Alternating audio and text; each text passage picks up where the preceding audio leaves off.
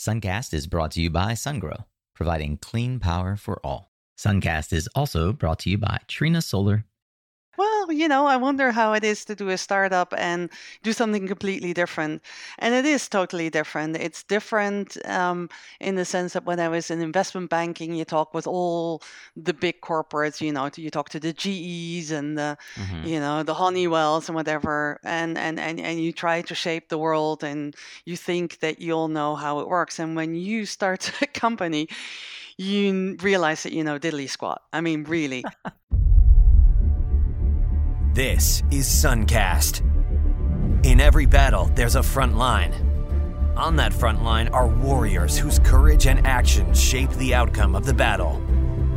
The world is currently engaged in a literal power struggle, a battle in global energy as it evolves from fossil fuels to renewable energy. Suncast is a conversation with solar warriors on the front lines, building the most noble and impactful companies of our time. We learn their secrets to personal and professional growth, market development, and industry insights. And now, join solar industry veteran, Latin America fanatic, and your host, Nico Johnson. Welcome, Solar Warriors, to episode 55 of Suncast.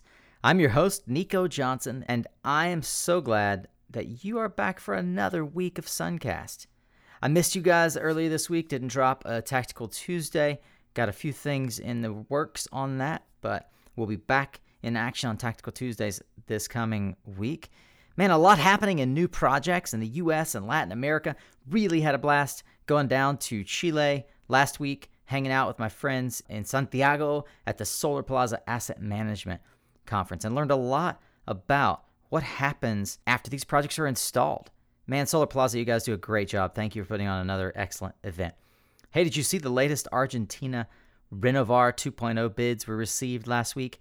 The ministry received a total of 228 offers during the latest auction that it estimates will bring 11 billion in investment to the sector in wind, solar, biomass, biogas, small scale hydroelectric, landfill. They got 9.4 gigawatts. That's 8 times greater than in the first auction. It's three and a half times get bigger than the second auction. Argentina is on fire. Maybe we'll have to do a special episode on Argentina. I think I'm going to tee that up here pretty soon. So much going on down in the Southern Cone. And with Chile's PMGD market heating up and the latest Mexico energy auction set to be held in November, there are going to be a ton more projects going into the ground. And all those projects mean assets that have to be managed. So today I thought I'd bring in an expert on asset management to better understand what exactly is happening once this plant is turned on and operating. You know, many of us don't really have a glimpse into this side of the PV plant as we're really focused on the upfront sales, marketing, and installation aspect. But did you know that there are over 300 gigawatts in global assets under operation right now being managed? And one has to ask, who's handling all that data and contracts and compliance? Well, tune in today as we discuss this and more with today's guest, Edmée Kelsey, founder and CEO of 3 Megawatt. 3 Megawatt is the industry leader today in solar asset management software with 16 gigawatts of assets on their platform. So I sat down with Edmée to get a bit better insight into that topic, and I hope that you enjoy it. A quick reminder before we get into today to check out the webinar series 5 to 50 The Secret Formula to Conversion, being hosted by Suncast Solar Lead Factory, and Solar Edge. This is a webinar that's number two of three, building on something we presented to begin with October 13th, all about lead generation.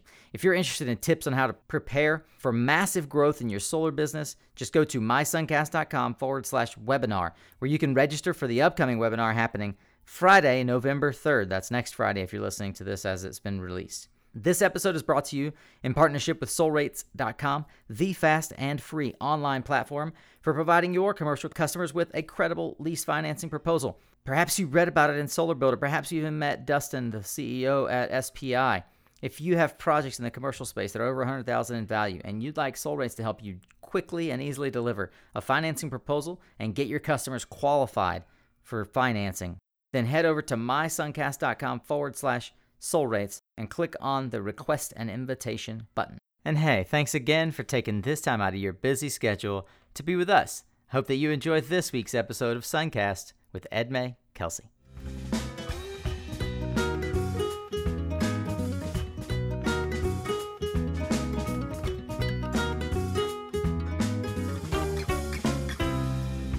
A couple of months ago, I put the call out that I was looking for more female leaders to have on Suncast, and today's guest came highly recommended.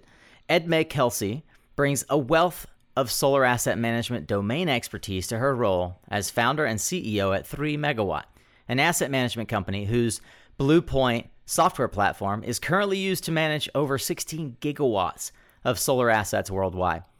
Ed Edmée began her career as a technology and investment banker, but has some serious startup and C suite chops working at notable companies like Axio Power, and Nelson Edison, and AES. She's also fluent in six languages. Really excited to have yet another female power executive on the show. Edmée, bienvenido a Suncast. Thanks, Nico. Thanks for having me. You're welcome. Absolutely. It is totally a pleasure. And I'm really, I've been looking forward to this conversation. Edmée, you've got a background in finance and M&A, and you've worked really all over the world. Tell me about your first exposure to solar power and how you decided or when you knew that it was where you want to focus your career.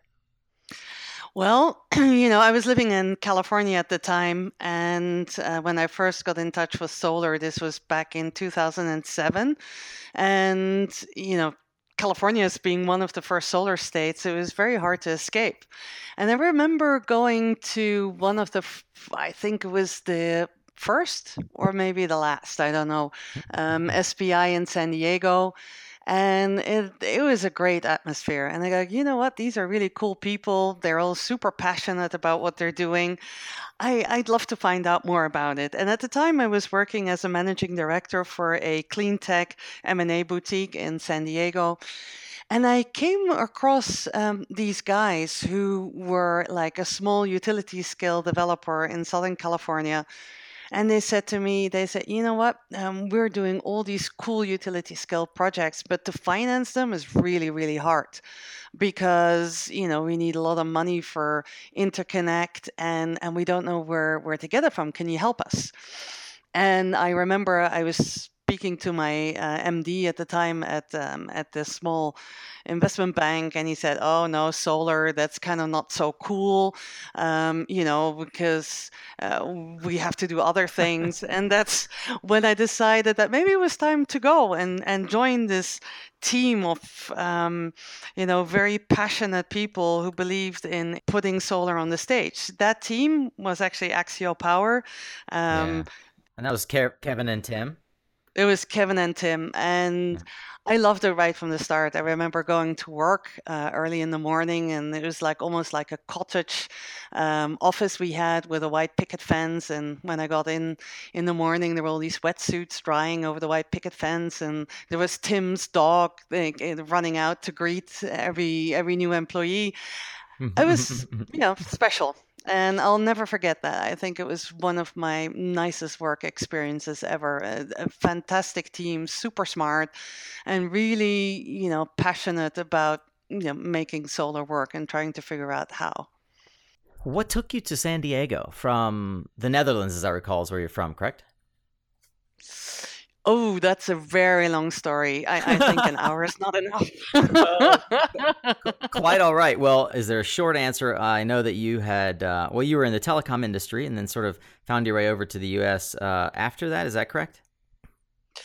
Yeah, I'd been in, in the US before. I've been working on Wall Street, and then I wor- worked in London. I worked in in France, and I'd never do that again. Um, although France is a beautiful country, but it's hard to work there. Um, and I've been in telecom, and to in many respects, um, there's a German expression that says, "I've seen this movie before," mm. right? So what happened in telecom in the early days of deregulation, where the utilities were faced with all these upstarts, also trying to get consumer relationships and and B2B relationships with people buying their services, we we see the same thing now. It's it's not very different. I mean, it is different, but it isn't. Um, so there are a lot of lessons that that we learned then um, that can be applied to to where we are today. because at the end of the day, it's a utility service, right? Whether it's It is, it's yeah. energy or it's it's um, you know voice minutes or mm, internet bandwidth. I mean, it's not that different. Yeah. Well, I wanted to ask a bit about about your transition from. I mean, you were you were at major equities firms, right? At major I banks, investment banks, as vice president of M and A, and working on M and A quite deeply. Living in London, working on a lot of uh, different transactions at scale. You saw this transition in telecom, and you switched from basically an internet, an investment banking career to a telecom startup. How did that feel going from the world of investment banking to starting a company in a new in a new sector, or maybe not a new so new to you, but but jumping in, coming out of investment banking to running your own thing? Um, but it was very different. Um, I think that you know I'm I, I like new challenges, and I, I you know my previous boss said that I have maybe too much intellectual curiosity, whatever that means. But after a while in investment banking, you're like, well, you know, I wonder how it is to do a startup and do something completely different. And it is totally different. It's different um, in the sense that when I was in investment banking, you talk with all the big corporates, you know, you talk to the GEs and the, Mhm. you know, the Honeywells and whatever, and, and, and, and you try to shape the world and you think that you'll know how it works. And when you start a company, you realize that you know diddly squat. I mean, really. um, you basically uh, realize that um, you know to look at business models from an analytical analytical perspective is very different than actually um, taking that business model and, and putting it into practice. The, the execution is a completely different ball game. So I thought that was fascinating, and and I, I learned an incredible amount uh, in that time. Actually, I, I'm still learning a lot every day.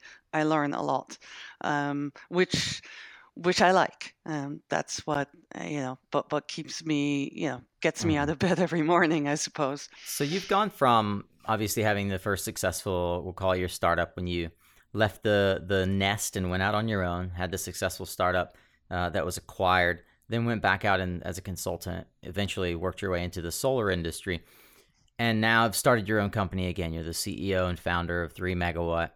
What do you utilize now day to day, or that you kind of teach your your team, or I'd say maybe lessons or pillars of experience from that 10 years foray away from investment banking, now four or five companies later, how does that learning influence your work at 3 Megawatt today, which is now your baby? Oof, where to start? um, yeah, I think that um, when you're in your second or third startup, I mean, a startup. The guys talk about solar coaster, right? But a, a startup is a huge roller coaster, even worse than the solar coaster. I mean, it's like you know, one day it's fantastic because you need got a new client, and then the next day something happens. You go like, oh, uh, how am I gonna solve this? And I think when you have your first startup, you take it very personal.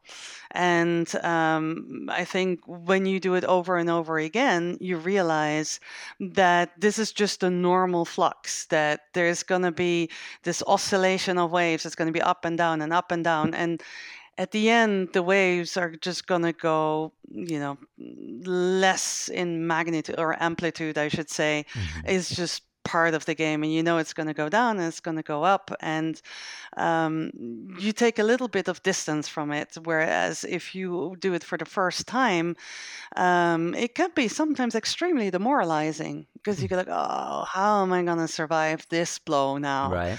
and and now you kind of know well you know i don't know how today i'm going to deal with it but i know when i wake up tomorrow morning i'll figure out a way and Yeah. and and and that's how it is Can you contrast building your first team at uh, at Switch Tracks to building the three megawatt team in terms of not just your uh, your your philosophy on how to build the team, but where do you start? What are the key roles, or how do you think about empowerment as you build a team as an executive?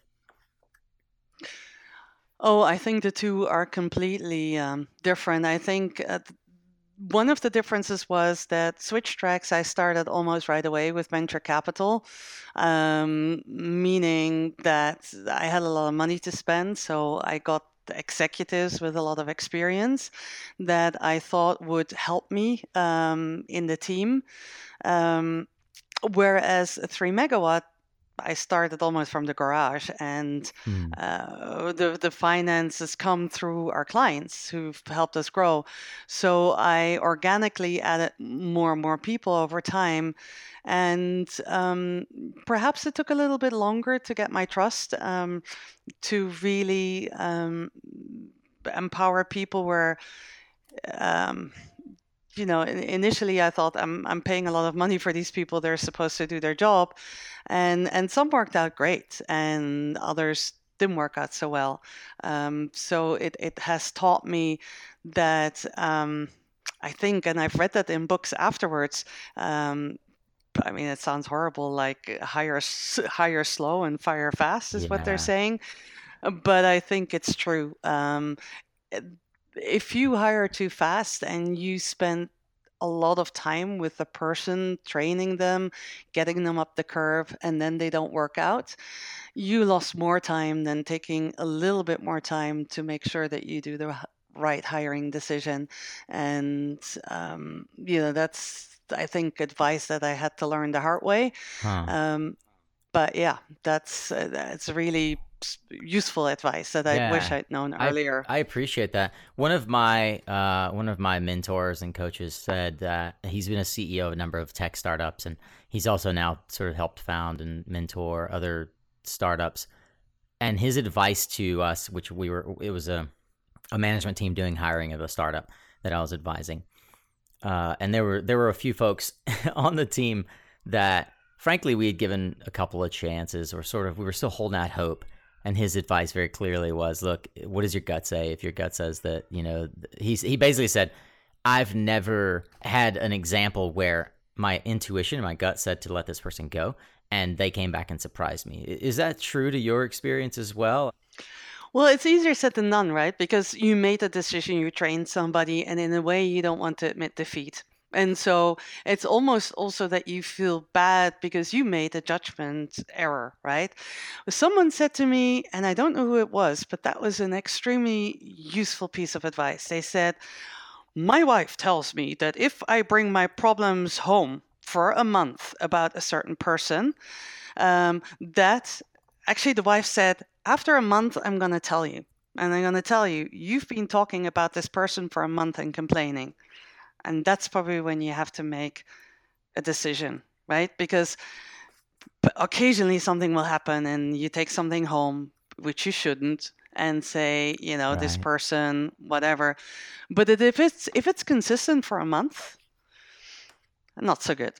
Right. Yeah, And I, I think that, that that's been interesting advice that I will now follow and see if that's uh, and it comes back to the gut to the to the gut feel, right? If you kind of know, but sometimes maybe the people around you that you know best have to tell you. you're like well, yeah, every day you come home and you complain about so and so. You know, Yeah, I think that's what it is. That's the maybe rep- you should do the- something. It's that thing, as you said, it's the gut feel compared with the ego, and a lot of a lot. What uh, what I think my mentor was saying is, look, you can't let your ego drive this. Your intuition will tell you if there's a problem, and it's basically a question of where are you going to spend your time and effort trying to rehabilitate this this relationship and and recoup your investment, or making a clean cut and and, and moving on. Well, Edmund, I, I appreciate yeah, I appreciate your. I mean, you've got vast insight into this because you've done this a number of times, not just for your own startups, but for other companies. One of the things that uh, I think bears uh, fleshing out, given that I've had so few, and and it's frankly not that easy to find female uh, leaders at the top of the solar industry. Uh, thankfully, it, we're we're seeing an increase in that. But you know, one of the things from your perspective is you're mo- more on the uh, on the finance and ops side of the business, and I just don't see a whole lot of female leaders the, uh, in the in the operations side of the business. And certainly, I mean, solar asset management may not be considered a very sexy element of the of the business, but it's kind of a core function of actually what drives revenue once the projects are, are bought and sold, bought and sold. Uh, but why do you suppose it is that there first first off? Why do you suppose it is that there aren't a whole lot uh, of females who are rising through the ranks presently? Uh, what could we do about that? And then h- how has that been a challenge in terms of your career growing into the solar industry out of out of uh, investment banking, where there are where there are a lot more uh, female leaders present? I wish I knew. Um, you know, when I was in investment banking, there weren't many f- females either. And I was when I was studying business studies, we were only twenty five percent. And quite frankly, I don't understand why that is. Um, you know, maybe it's a question of interest. Um, and I wish that I could hire more females. And you know, I always try to figure out like where can I post job adverts because I'd like to have like a balanced workforce. And um, I, I don't know why it's so hard. Mm. Why why females think perhaps that solar is scary, um, maybe because they think you have to be technical, that you have to be a physicist to understand how solar works. Um, but we all know that that's not what it's about. So I, I'm not really sure. I wish I wish somebody could tell me um, why that is, Yeah. because I, I'd really like to know. Having said that, in solar asset management, actually, I discovered something really interesting because I started looking at our user base, you know, the people who use our software. And I discovered that more and more users are female, as I would even argue that probably a majority at the moment is female. And that may be surprising people. But if you think about the characteristics, if you had to put a job ad together and you go like, I'm looking for a solar asset manager, what does this person have to have in terms of you know personal mm, abilities to be able to be good at their job? You would say they have to be detailed oriented they have to be persistent they have to be communicative they have to be um, you know getting getting stuff done um, accurate um, reliable there are a lot of sort of characteristics of what a an ideal solar asset manager should be that you know a lot of females I hate to say that, but are are like that, are very detailed, are yeah. oriented, are right. And so I think that what we find is that um, that that women that come into the business that they come from somewhere else, right? Um, as as everybody coming into solar, as the industry grows. Um, they have done this somewhere else. You know, maybe they were in real estate, maybe they were in something else, and they tend to be accomplished lawyers. They tend to be con- very good controllers, accountants, paralegals. Uh, you just you know women getting stuff done and um, i see more and more of these that i have an incredible amount of admiration for because um, they do extremely well they just you know come into an extremely unstructured environment where documents are all over the place nobody can find them nobody knows what's going on and they go like okay let's put a process to this. Let's figure this out. And they just get it done. And um, so i think when you say there are not many uh, what i've noticed particularly in the last uh, three years that there are a lot coming into that industry and they're extremely good at it maybe not so in much in the technical side you know and and and having said that we also um, see very talented engineers but just you know women coming in from other professions and doing very very well I love it. Hey, three megawatt is uh, focused on the asset management side of the business, as we've mentioned. I'd love to hear from your perspective, and you, me, you're arguably one of the best at doing what you do, right? 16 gigawatts under under management. What opportunities and threats do you currently see in this space? Well, I think our industry is still extremely young, right? So I started five years ago and I started out of a need because as a CFO at Main Street Power, uh, we had a very small team and we had I don't know how many loan agreements, and we had to do how many reports for uh, equity sponsors, mm, PPA invoices, and I was looking for a a software solution to make my life easier. Couldn't find anything, and I go, well, you know, um, if we need it, there are going to be other Mm. ones. But actually, five years ago, there weren't that many other ones, just because there weren't that many people out there that were building a distributed portfolio. I mean, sure, you had the guys on the Resi side, but on the CNI side, I remember there was Tioga and there was Solar City. There weren't that many, but I go, you know, it's going to come. And slowly it came, but very Mm. slowly, slowly. And so, you know, fast forward five years later, I think we're finally at a point where people now have a portfolio where they're going, "Uh, how am I going to do this? this, right? Um, how am I going to manage this? And the industry has changed so much in five years. Where five years ago I said to people, "Hey, you know, I'm we're doing solar asset management software," and they go like, "Oh, you're a monitoring company," Right. and they go, "No, no, no, no, no, no, we we do asset," and they go like, "Oh, well, why would I need that?" And now they're going, like, "Well." I need this. I need this. But you know what? It's not super urgent because I can still get by. You know, I have my Excel spreadsheets, I have my Outlook, and I have my this and that. And I think the way when you say opportunities and threats, the market is still very young and people are still trying to figure Right. stuff out.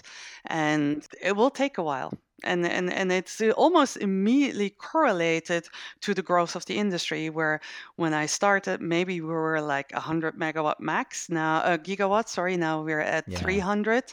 Um, we're going to double in what, three years or who knows? And the other difference is that when five years ago at the 100 gigawatts, a lot of it was fragmented, right? It's like um, a lot of it was in Germany, and uh, about 30 gigawatts, half of that was people putting solar on farms. They don't, they don't need software. Um, but today, most of the solar that's being installed is owned by professionals, by professional Right. funds, and they need um, a tool to be able to um, satisfy their stakeholders because maybe they have a pension fund that's behind them, maybe they're publicly quoted, maybe they have SOX compliance. So um, it is something that is is slowly emerging. When you say opportunities and threats, I mean we have had um, clients go out of Mhm. business, you know, and and and uh, it won't be the last ones. Um, there will be more. Um, we had people change business model that they thought they were going to do asset management, and they're like, well, you know, there's actually not as much money in this as we thought. Maybe we're going to do O and M, and then they decide that they're not going to do it after all. Um, we had asset managers that got acquired and then decided that they were going to do technical advisory instead. So Interesting. I think that's just how Yeah. it is. This industry, people are still morphing and they're still trying to find their identity. And and and that's a threat, but at the same time it's an opportunity too because you don't know where these people are going to show up. You don't know what they're going to do. You don't you you have to figure out what's the next thing that they're going to be working on to figure out what the next opportunity is because I think there's one thing sh- certain that if you were to take a Polaroid, you know, to use an old fashioned term of the industry today, and you would look at it in three years' time, I bet you that it's almost unrecognizable. I think that's our industry. It's changing so, so fast. And that's an opportunity and it's a threat, depending on who you are and how you perceive it. Edmée, what segment of the market is three megawatt serving or focused on right now? Uh, mainly utility scale. I mean, I'd love to do CNI, but it turns out that a lot of our clients have utility scale plants. Um, and, uh, you know, the two are similar but very different. Uh, we don't do any resi. Having said that, some people have small resi portfolios that they use our software to manage, but it's it's mainly CNI and utility What, scale. yeah. What uh so I'm curious about two things. What percentage of your portfolio that 16 gigawatts is DG? So the 16 gigawatt is renewables, right? Out of that is 10 is is Ah, okay. solar, 6 is wind.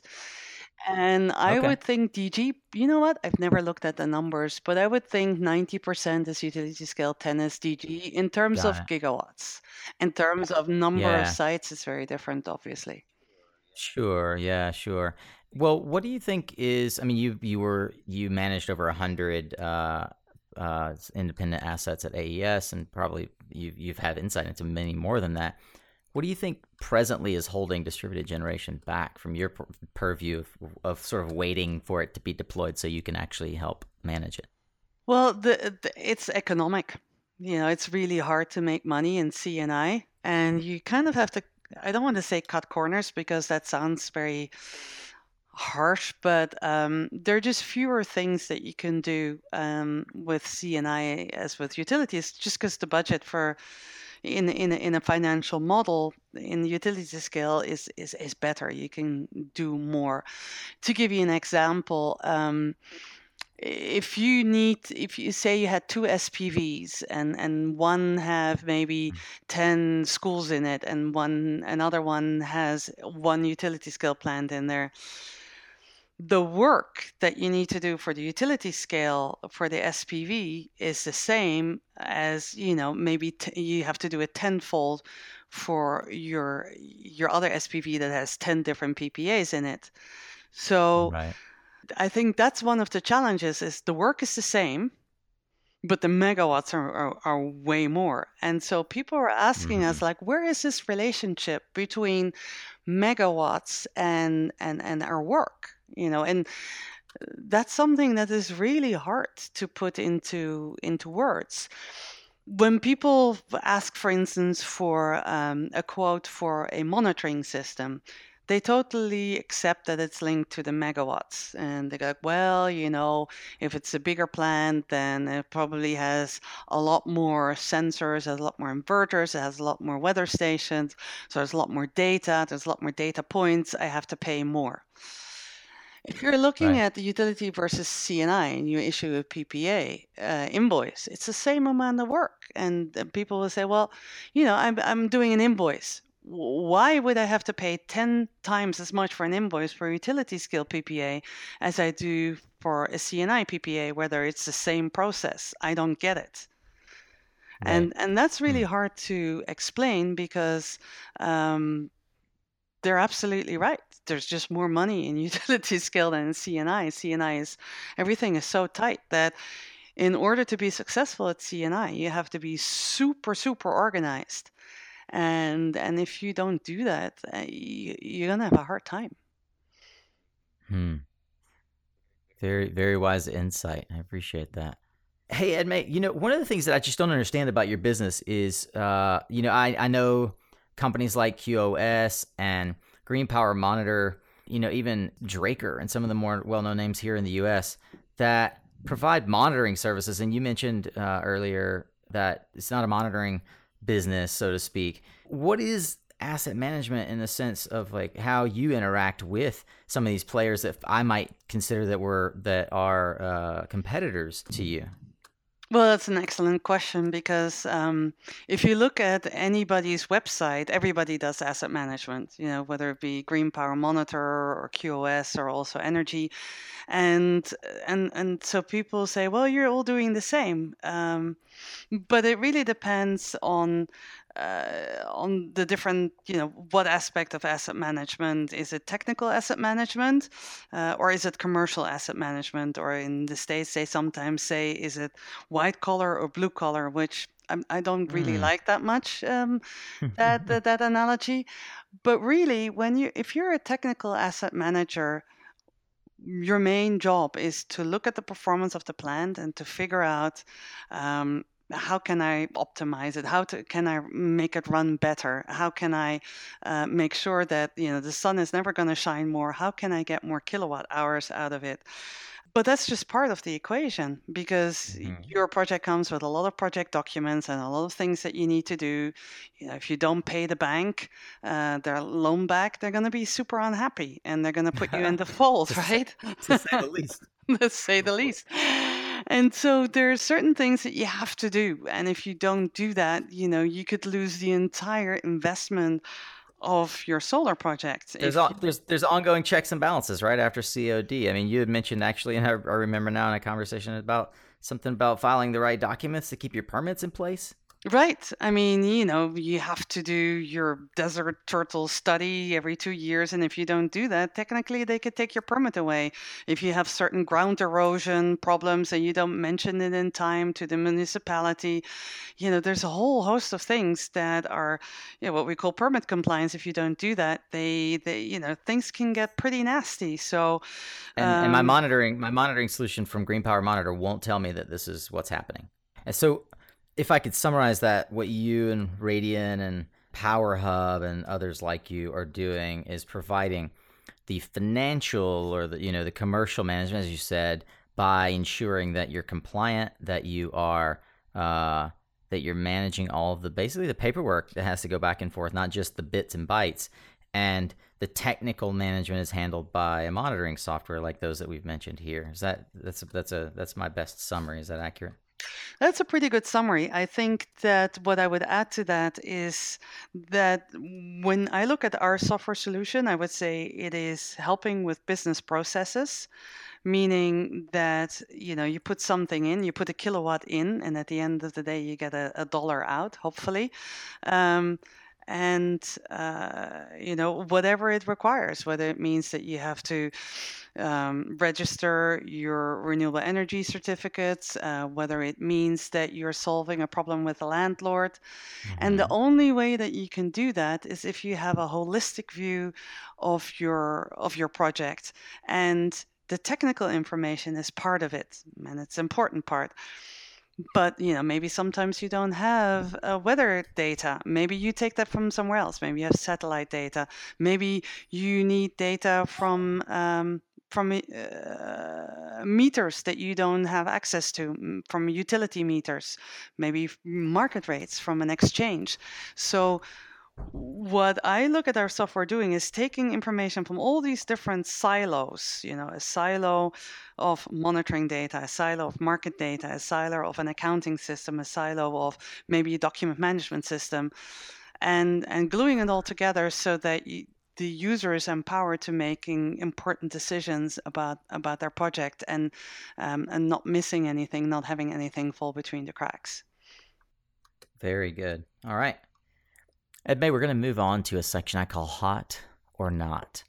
I'll, uh, and we may even call it Hot or Hype moving forward, as Pam Cargill suggested. But I will name a specific market or topic, and you can spend 30 to 60 seconds on whether you think it's hot or not, and maybe a quick answer on, on why, drilling down.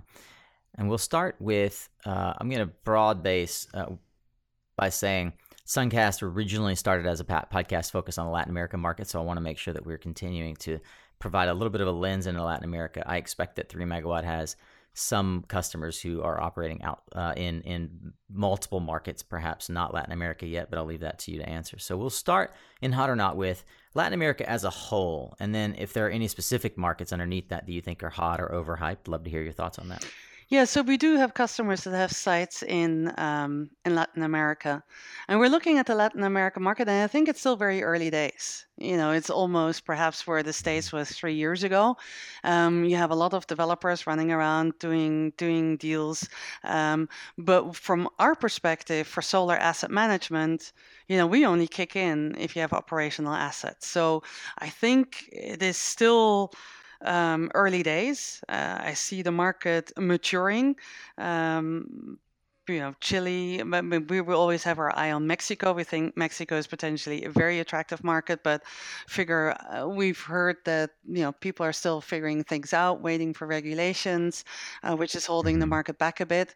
Um, so I think Latin America is going to be an important market, but I think we have to wait a bit for it to materialize. Wait and yes. see. Got it. Got it. Well, actually, it may it it brings a question for me from a product or a vendor perspective. When do you get brought into the conversation around uh, around sort of acquiring uh, license to your software? I suppose is what the conversation is. Like, how soon? How early in the development cycle are you aware of a project, or are you uh, courting potential customers? I think there are two extremes. Um, one hand, we have the guys that go like, "Oh, we came from whatever. We're this team. We just raised like a hundred million, um, and we're going to deploy it to do, you know, whatever this specific asset class in that specific, mm-hmm. you know, country or state or whatever. This is our spin, and we want to do it right from the get go. This is what we want to do, and we know that we need a uh, professional software tool to do that. We like to work with you. Great. Um, that's one extreme. Um, the other extreme is people that have been, you know, using Outlook, Excel, whatever, and they finally get to the point where they can't do it anymore. Their Excel tool is just blown up the person that was responsible for asset management just left. Everything is a total mess, and they throw their hands in the air and go like, "Okay, this doesn't work anymore." I think those are the two areas where we're most successful. What is really difficult is to talk to somebody who perhaps has 10 projects and is going to acquire another 3 or build another 3 in the next 3 in the next year they're still getting by. There is no burning Mm-hmm. fires unless, you know, their equity sponsor gives them a hard time. They go like, well, why should I spend money on something that I'm not really seeing the benefits for? Yeah. Right. That brings another question. What's the typical uh, portfolio size or number of projects before someone really looks at asset management as a as a tool? Really interesting question because I think almost it doesn't have to do anything with size. I would say it would have to do with complexity, right? So if you have, um, and we're looking at the different markets over the world and we uh, grade them in complexity. Complexity meaning a market where, you know, on one hand, you have Germany, where, um, you know, your loan agreement is four pages and your credit uh, or your, your loan compliance is consists of having coffee with your banker once a year and saying everything's fine. You know, insurance you can buy off the shelf, it's fine. You don't have a PPA, you have a feed in tariff 20 years stable. To the other extreme, to markets where you have like we call it uh, you know a, a revenue layer cake of maybe you have PPA maybe you have green certificates you have uh, renewable energy certificates maybe you have uh, you selling into the frequency regulation market um, you have extremely complicated lease agreements maybe some are variable some are fixed. So to answer your question, does it have to do with size? No. I think if you have five different projects and they're extremely complex, um, they're way harder to manage than 20 that are cookie cutter identical. Got it. And does that uh, lend itself well as, I mean, in terms of the way you've developed Bluepoint as a software platform? Are you ideally uh, oriented towards those more complex markets and thus it sort of winnows the field for you or do you kind of service the, a broader base? Oh we love complexity. The more the better. Because the complexer it is the more our people need our software because just it comes to a point where you know excel and other tools just don't work anymore. So complexity is good yeah, complexity is good. Absolutely. Well, as and, and as well as more generation and or storage you, um, assets are added and and DERs are uh, added to the mix, uh, things get even more complex. So, moving back into the hot or not topics, let's go to our next topic: DG or distributed generation energy storage, and whether you think that's hot or not. I think it's hotish in the sense that uh, we know a lot of people are looking at it. We know a lot of people want to deploy it. Uh, utility scale, maybe, you know, end 2018 19. Um, people don't really know if the pricing is going to work. They are pricing the forward curve, which is dangerous. Um, you know, maybe it works, maybe it doesn't. Um, if it works, it's going to be great for us. Again, complexity, it's all good. Um, mm-hmm.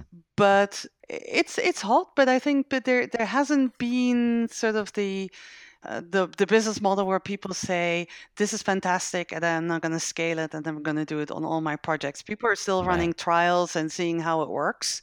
Um, but, but yet I think it's yeah fairly hot. Very good. Let's look at the nexus between renewables and the electrification of the automobile industry. Hot or not? Oh, I think it's it's really hot, and I, I I think it's hot more because I see a lot of potential in it. Again, I think it's a bit long term, mm-hmm. um, just because uh, we have a long way to go. I mean, I live in Germany, and it's pretty pretty sad what we have going on here. I mean, it's very little electric cars, and um, I know that particularly the countries that do not have a car industry, like Norway or Holland, uh, has said we're going to go completely electric by 2020. Mm. And I would expect those countries to take a big leap in, in figuring mm-hmm. out business models um, where you see the merge between, you know, the battery on wheels, as I would call it, and um, and the electricity generation. And other countries um, are just going to take, uh, particularly those that have a vested car industry. And I'm trying to be politically correct in the way I'm saying it. They're going to take a sure. going to take a lot a, a lot longer. Yeah. Yeah.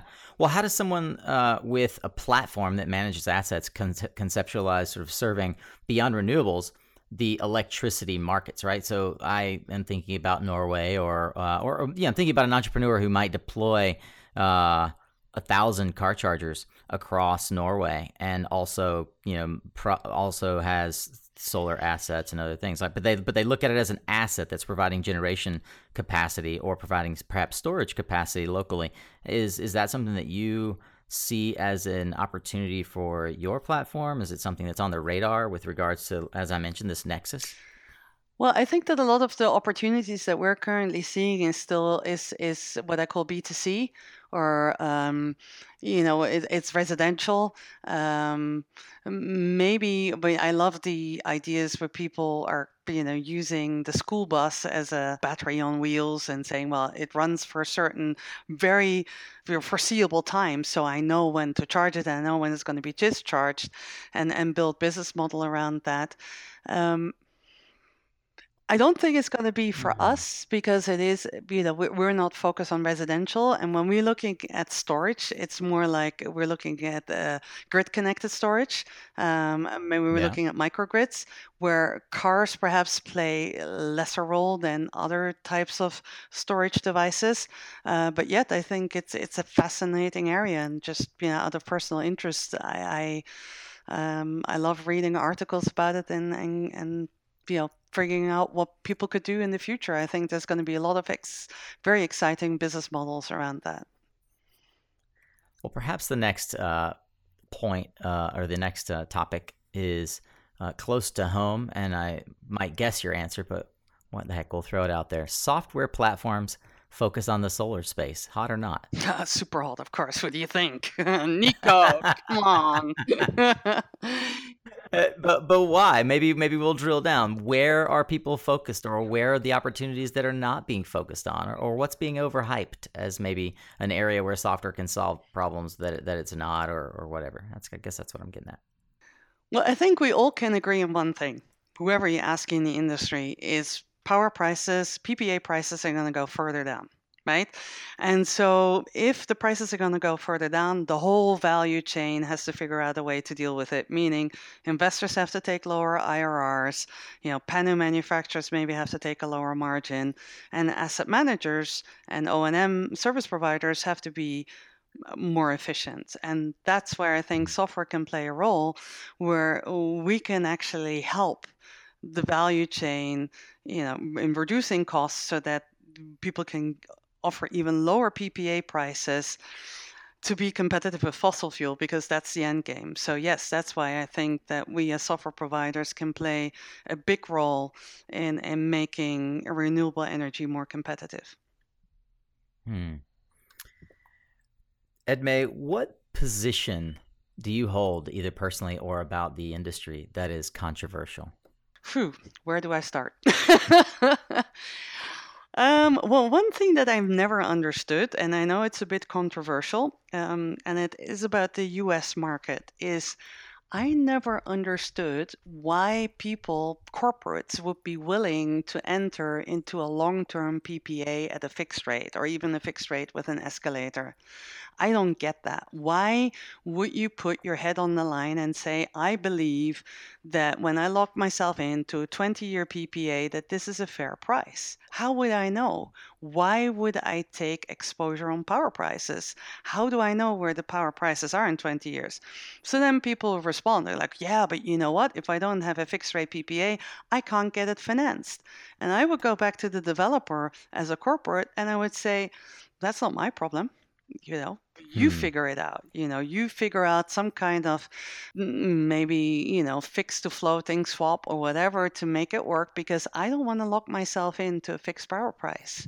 Because you know what? 5 years down the line when the power prices are even lower and i locked in at today's rate everybody will look at me and go like what did you do frank? or whatever your name is because why why did you do that But, you know, um, I think it's pretty controversial because a long term PPA is something, you know, the way the US market works right now.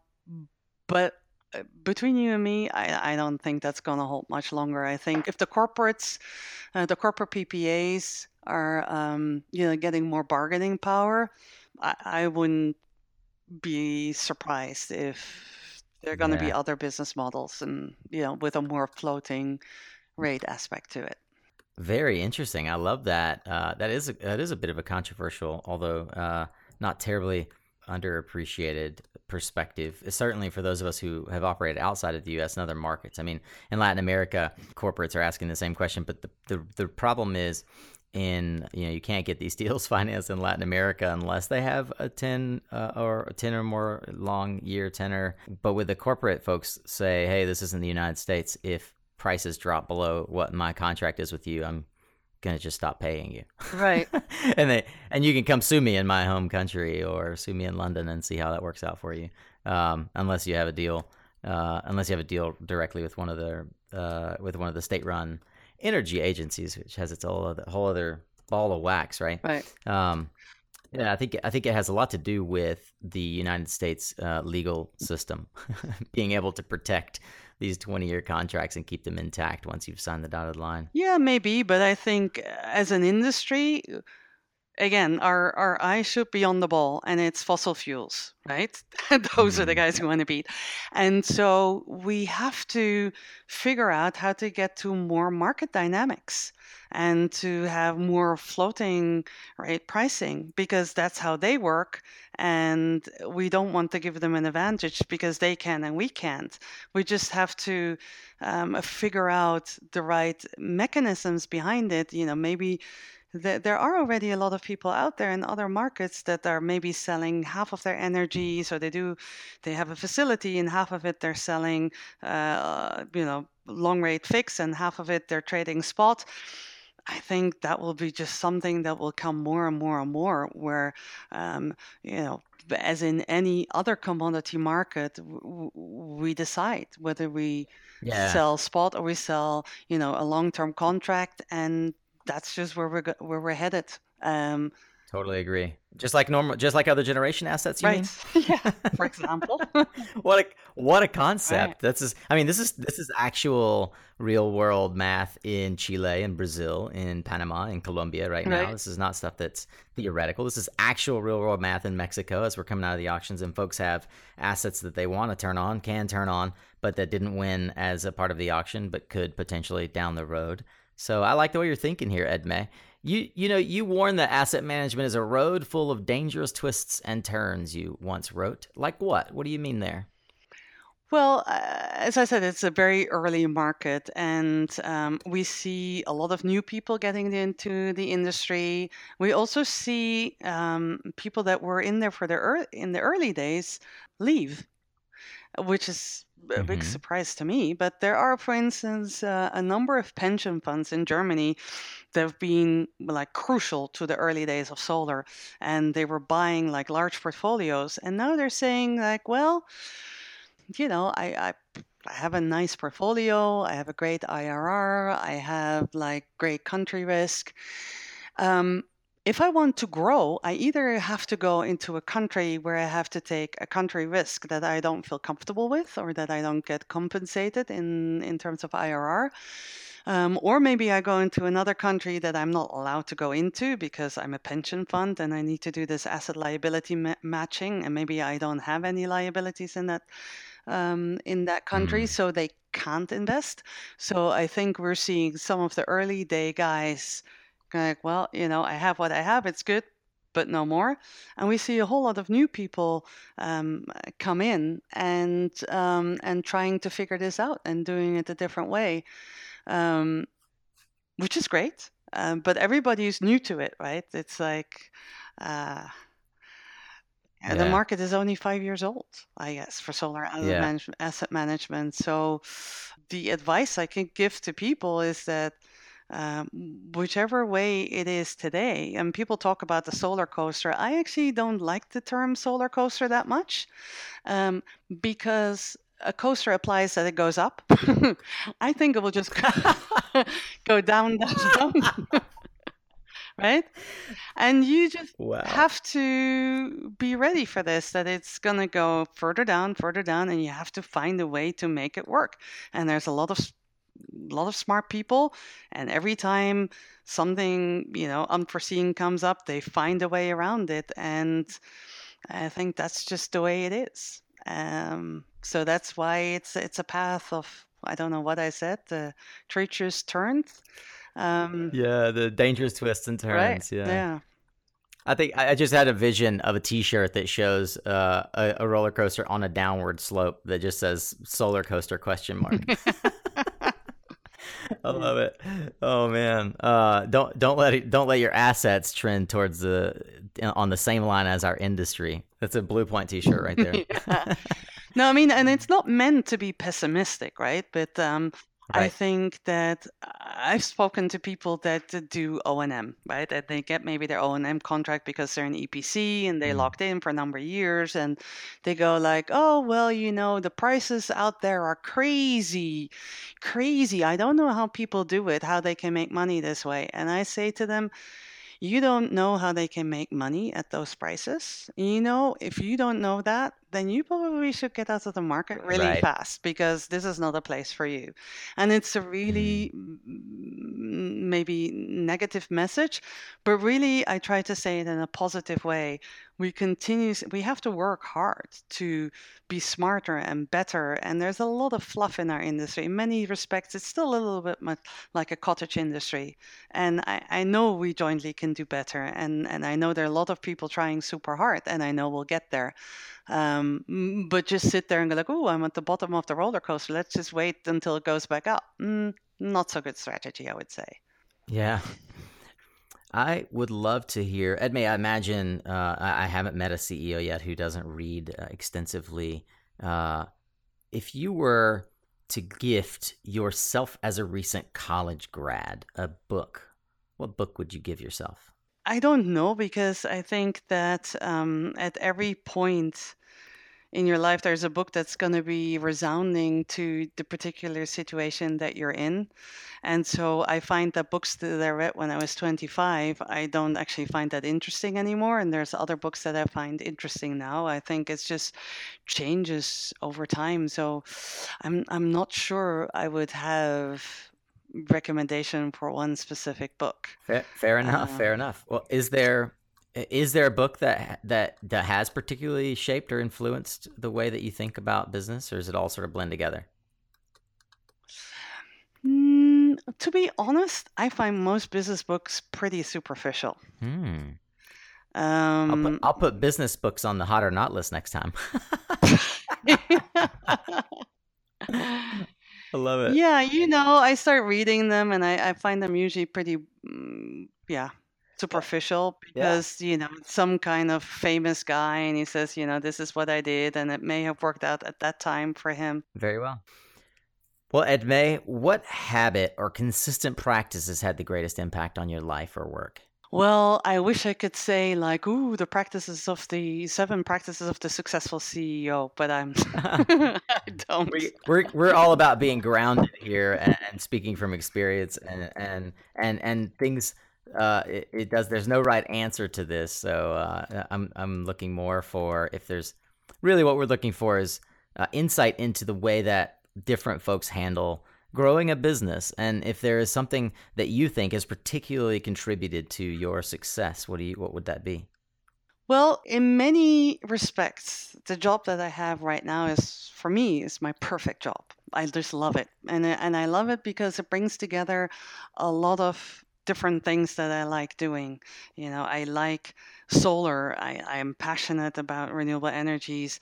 I like finance. You know, I had my early, my first 10 years of my career were about finance and I, I really like it. Um, I also, you know, I didn't study technology, but it's it's always been a big hobby of mine. I've been programming since I was 15 and I just love it. Wow. And so for the first time, this is a job that brings it all together. And I love, love traveling, so um, I get to travel a lot. I am often in the US, I'm in Japan, I'm all over Europe. Um, so I think that makes me successful because I just love what I do.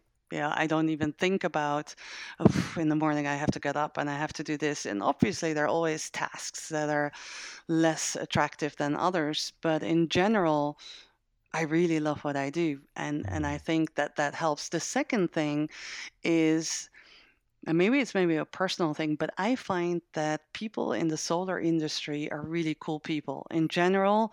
You know, and I've seen other industries, but uh, people are generally very, very nice, very, you know, people like SPI, you know, you go to parties and hmm. you meet people, and a lot of people have become friends, and it just makes life and, and, and work so much easier if you work with people that you like. Um, lastly, in terms of habits, it doesn't come natural.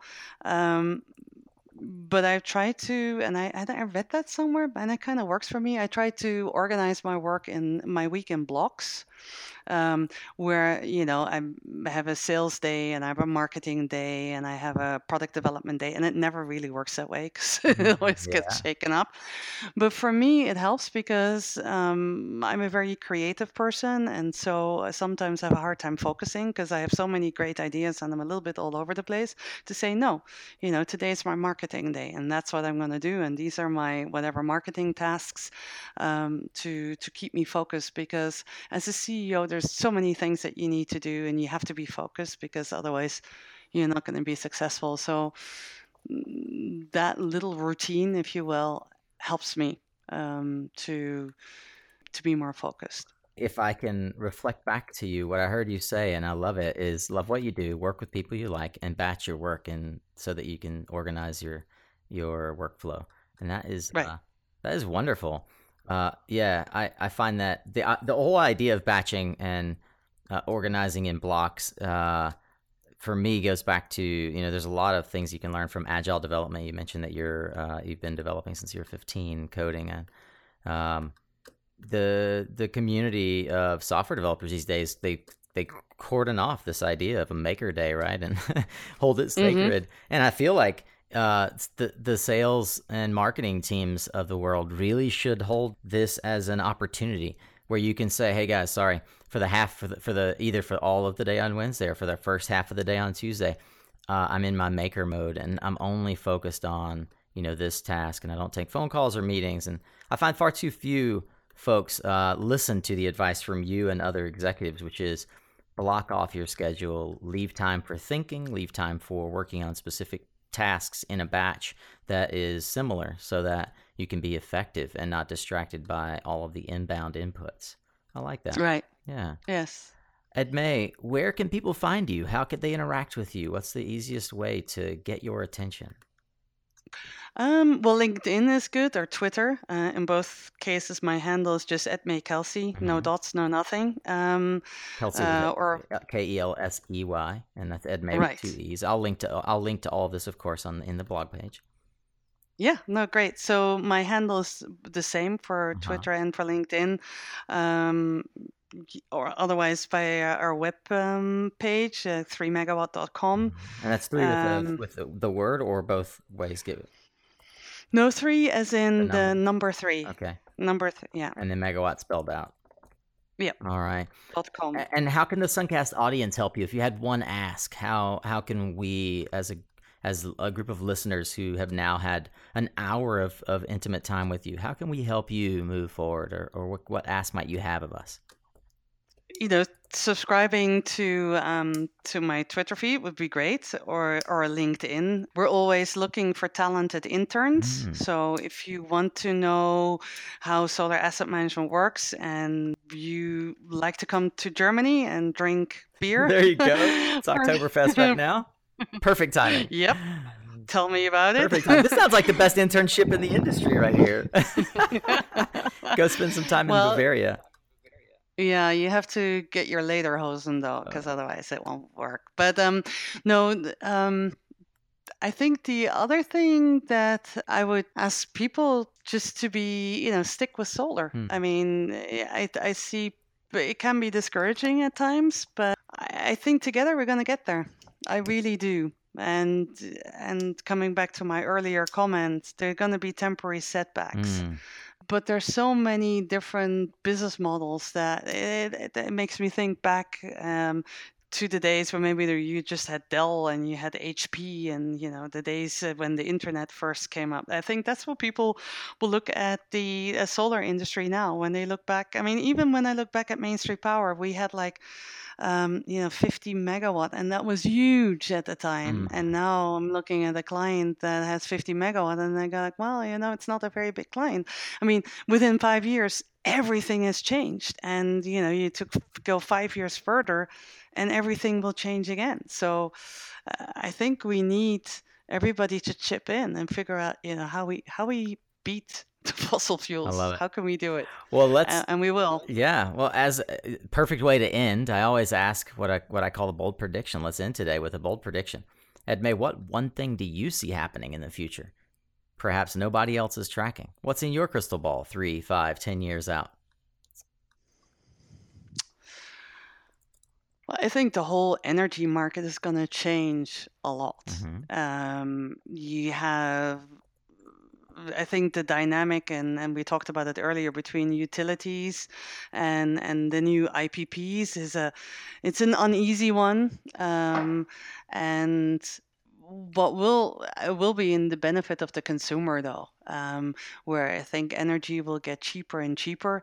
Um, I always said, coming back to the analogy of the telecoms industry, where what was it like 15 20 years ago you paid per minute and now you just pay for for for your capacity for your bandwidth. I could see the same happening for energy where you say well i'm, I'm not paying per kilowatt hour but i'm paying for standby capacity. I want like you know the the ability to with to draw i don't know 2000 watts uh, 4,000 watts. And that's what I'm paying for. Whether I'm going to use it or not, that's going to be my decision. So that standby capacity is, is a very different one than your kilowatt hours, right? In It's the same thing as I go like, well, on internet, um, I get, you know, so much megabyte per second upload or download speed. Um, then when I take Skype, it says, oh, no emergency calls. Well, it will be the same for the power industry. When I have, uh, maybe I don't pay anything for my kilowatt hours, I just pay for my standby capacity. Maybe I cannot expect that it's going to be there. Maybe there are no emergency calls. Wow. You know, if I want to have my my cheapest my cheapest tariff, then you know what? Maybe I cannot run my washing machine and a microwave at the same time, but that's what I chose and that's what I'm okay with because I did that because it's a cheaper tariff and I'm fine with it. And I think that that's maybe a bold prediction. I've seen it in in the telecoms industry before where you just maybe you just have a flat rate. Hmm. You go, that's how much I have a month, regardless of how much I use. But I cannot make emergency calls. I cannot run my microwave and my TV and my dishwasher all concurrently at the same time. Wow. Doesn't work. Fascinating. I love this line of thinking, Edmée. I look forward to having, uh, lo- obviously, lots of other conversations with you online and offline. Look forward to seeing you at the next event. And I thank you again for spending this time with us, for sharing from your deep well of experience. And I hope that we can have you back on the show.